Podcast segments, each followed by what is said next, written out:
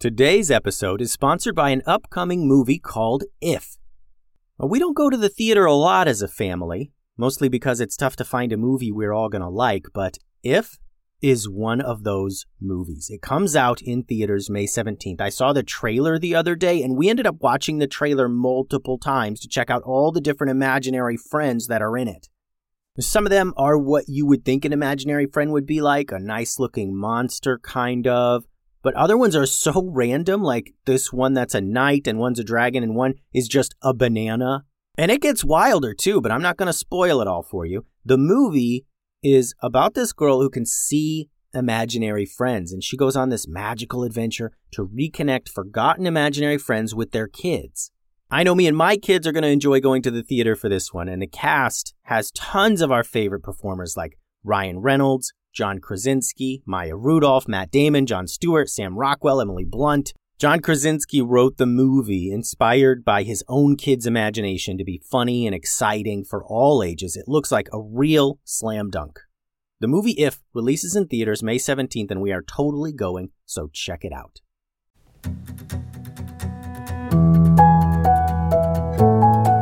Hello, and welcome to another episode of the Kids Stories Podcast. I'm Phil Bechtel. Before we get started today, I want to give a shout out to William S. William has drawn an awesome piece featuring an ice dragon and Master Momo with a fire dragon robot. It is a spectacular drawing, and you really must check it out at kids stories podcast dot com. Thanks for listening, William S., and thanks for that great drawing. Today's episode is all about the Clown Dojo and a contest they hold each year. For the past hundred years or so, the Clown Dojo has hosted a huge contest of skills and strength and cunning. The contest is open to all citizens of the Valley. If the Clown Ninjas identify any contestants as being exceptional, then they are invited to join the Clown Dojo. In the past one hundred years, only two have been chosen as being worthy of joining the Clown Dojo. That was Henderson McPieface and Holly Karate Chop. Now, we joined the yearly Clown Dojo Ninja Olympics with Harvey and Luke to see if they're able to make the cut. Harvey and Luke had watched the Clown Dojo Ninja Olympics many times before. They loved seeing all the contestants and rooting for the ones they thought were the best. This year, though, they weren't there to just watch. They were entered as contestants. They were old enough, and they spent months training. Harvey and Luke were finally ready. And even though only two contestants had been accepted into the Clown Ninja Dojo in the last one hundred years, Harvey and Luke really thought they had a chance. The practice grounds in front of the Clown Dojo was littered with all the different things needed for the contest. Clown ninjas roamed the area, checking all the equipment and meeting the contestants. Honk, honk, one clown ninja approached the boys as they entered the camp. Hi, I'm Daisy Dropkick. Welcome to the games. Are you here as a contestant or a spectator? Contestant, said Harvey. Both of us, as a team. Honk, honk. Splendid. Check in at that table over there, said Daisy. The boys got all checked in and waited for the contest to begin. Uh, hey, Harvey, said Luke. Everybody here seems bigger than us, and older, and faster. Harvey had noticed the same thing, but was trying not to think about it. In the ninja training course they set up in their backyard, they got better and better until they felt like pros. But here, all the best athletes in the Valley were stretching out and leaping and spinning and getting ready, and everybody else did seem bigger and stronger and faster. It's no big deal, Luke, said Harvey. We just focus on the challenges, not the other contestants. The first challenge of the day was always the same, the Pull Flower Contest. In this contest, there was an impossibly tall pole, and at the very top was a flower. To win this specific challenge, you needed to get the flower down from the top of the pole. The only thing was, the pole was slathered in goose grease. There was nothing slipperier than goose grease. Harvey and Luke watched, as they did every year, as contestants tried and tried to reach the top. Some got about halfway up, maybe, but they always slid right back down, exhausted from their efforts.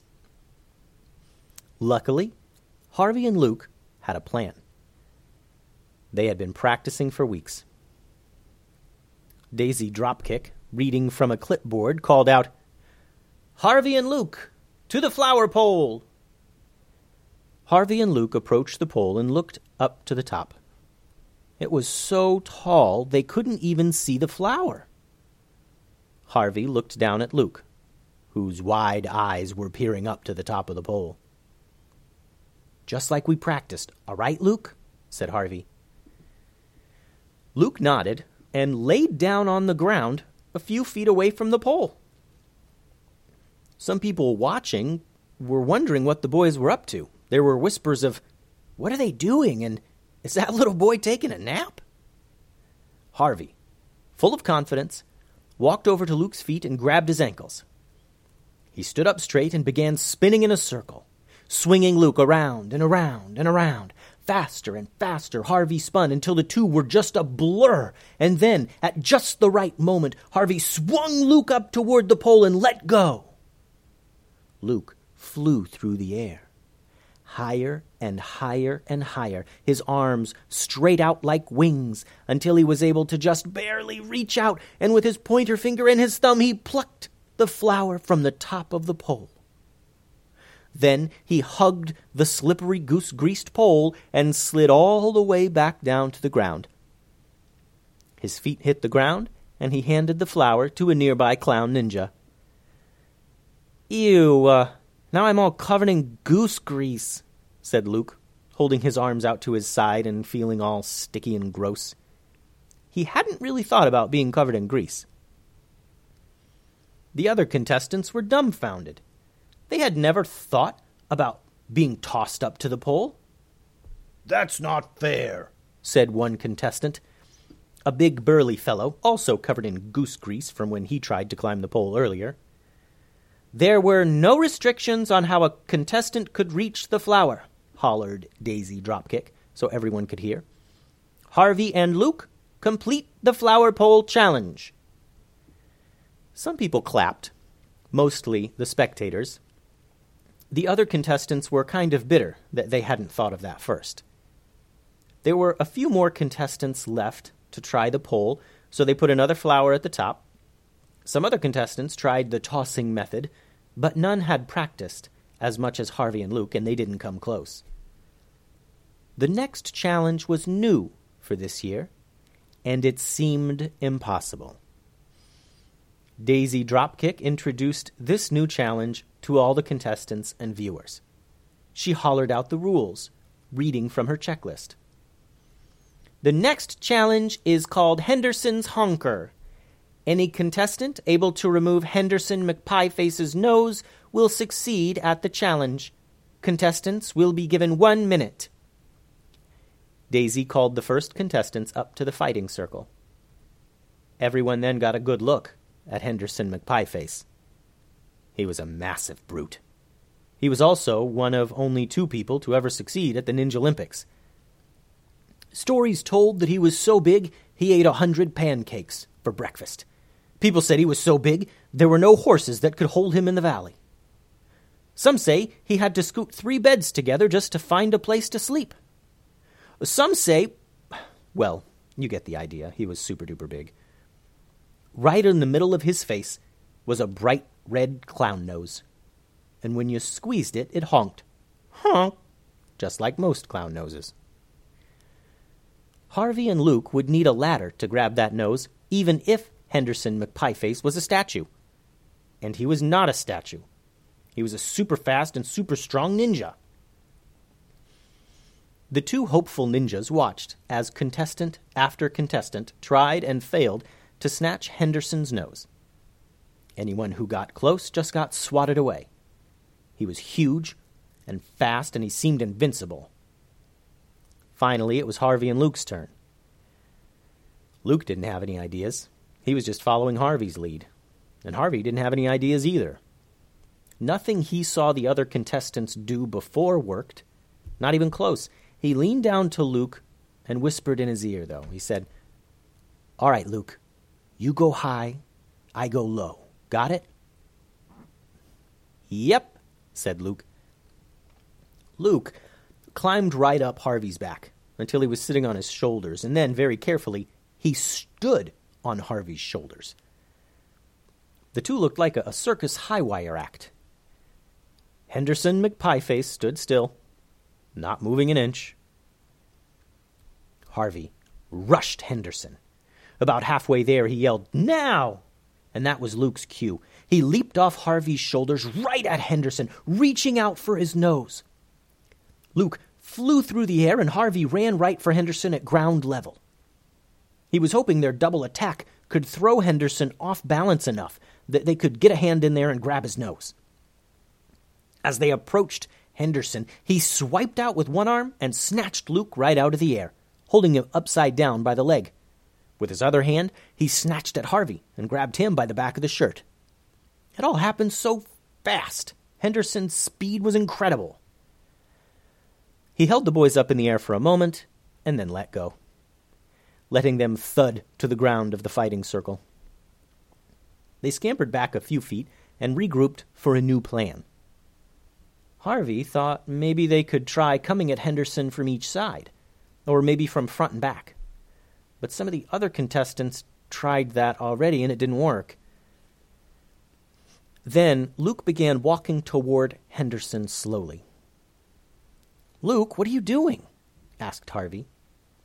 Henderson remained still, even when Luke was right next to him. Luke reached into his pocket and pulled out something shiny. His most valued possession. Something he had been given for his birthday recently. It was a crystal blue clown nose. It glistened in the sunlight and shone like a diamond. And even though it looked solid, like a diamond, Luke held it up and squeezed it gently. The nose let out a little tiny honk sound. Henderson's eyes went wide, and he almost smiled.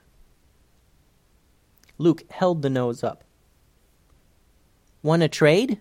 he asked. Henderson silently pulled his classic red nose off his face and handed it to Luke, taking his special crystal blue nose in exchange. Luke put on Henderson's nose and gave it a honk. Honk! Henderson put on his new special nose and gave it a tiny honk. Honk! Normally, Henderson McPieface was a very stoic and quiet man. Most had never seen him smile at all. But now he had a broad grin on his face, and he winked at Luke. Harvey smiled, impressed at how his little brother Luke had gotten this giant clown ninja's nose just by asking. Again, the other contestants shook their heads, and some complained that Harvey and Luke broke the rules. And again, Daisy Dropkick announced, "Harvey and Luke complete Henderson's honker. On to the next challenge." And now Harvey and Luke, with a bit more confidence, waited for the next challenge to be announced. Daisy Dropkick led some other clown ninjas into the fighting circle. They were carrying a pole with an electronic device on top. No one could really tell what it was, but Harvey and Luke knew. They had been up to Valley Town recently for a popular new competition, and they knew that the Clown Ninjas had just pulled out a fart meter. Harvey and Luke looked at each other and smiled. The end. I hope you enjoyed today's story, and don't worry, part two of the Ninja Olympics will be out very soon. I know many of us are stuck at home these days and looking for things to keep us busy. Be sure to check out kids stories podcast dot com for more drawing videos in the coming days. and take some time to sit down and draw some pictures of characters and events from the stories you hear on the podcast. Then have your adult email them to kidstoriespodcast at gmail dot com. Thanks for listening, guys. Adios.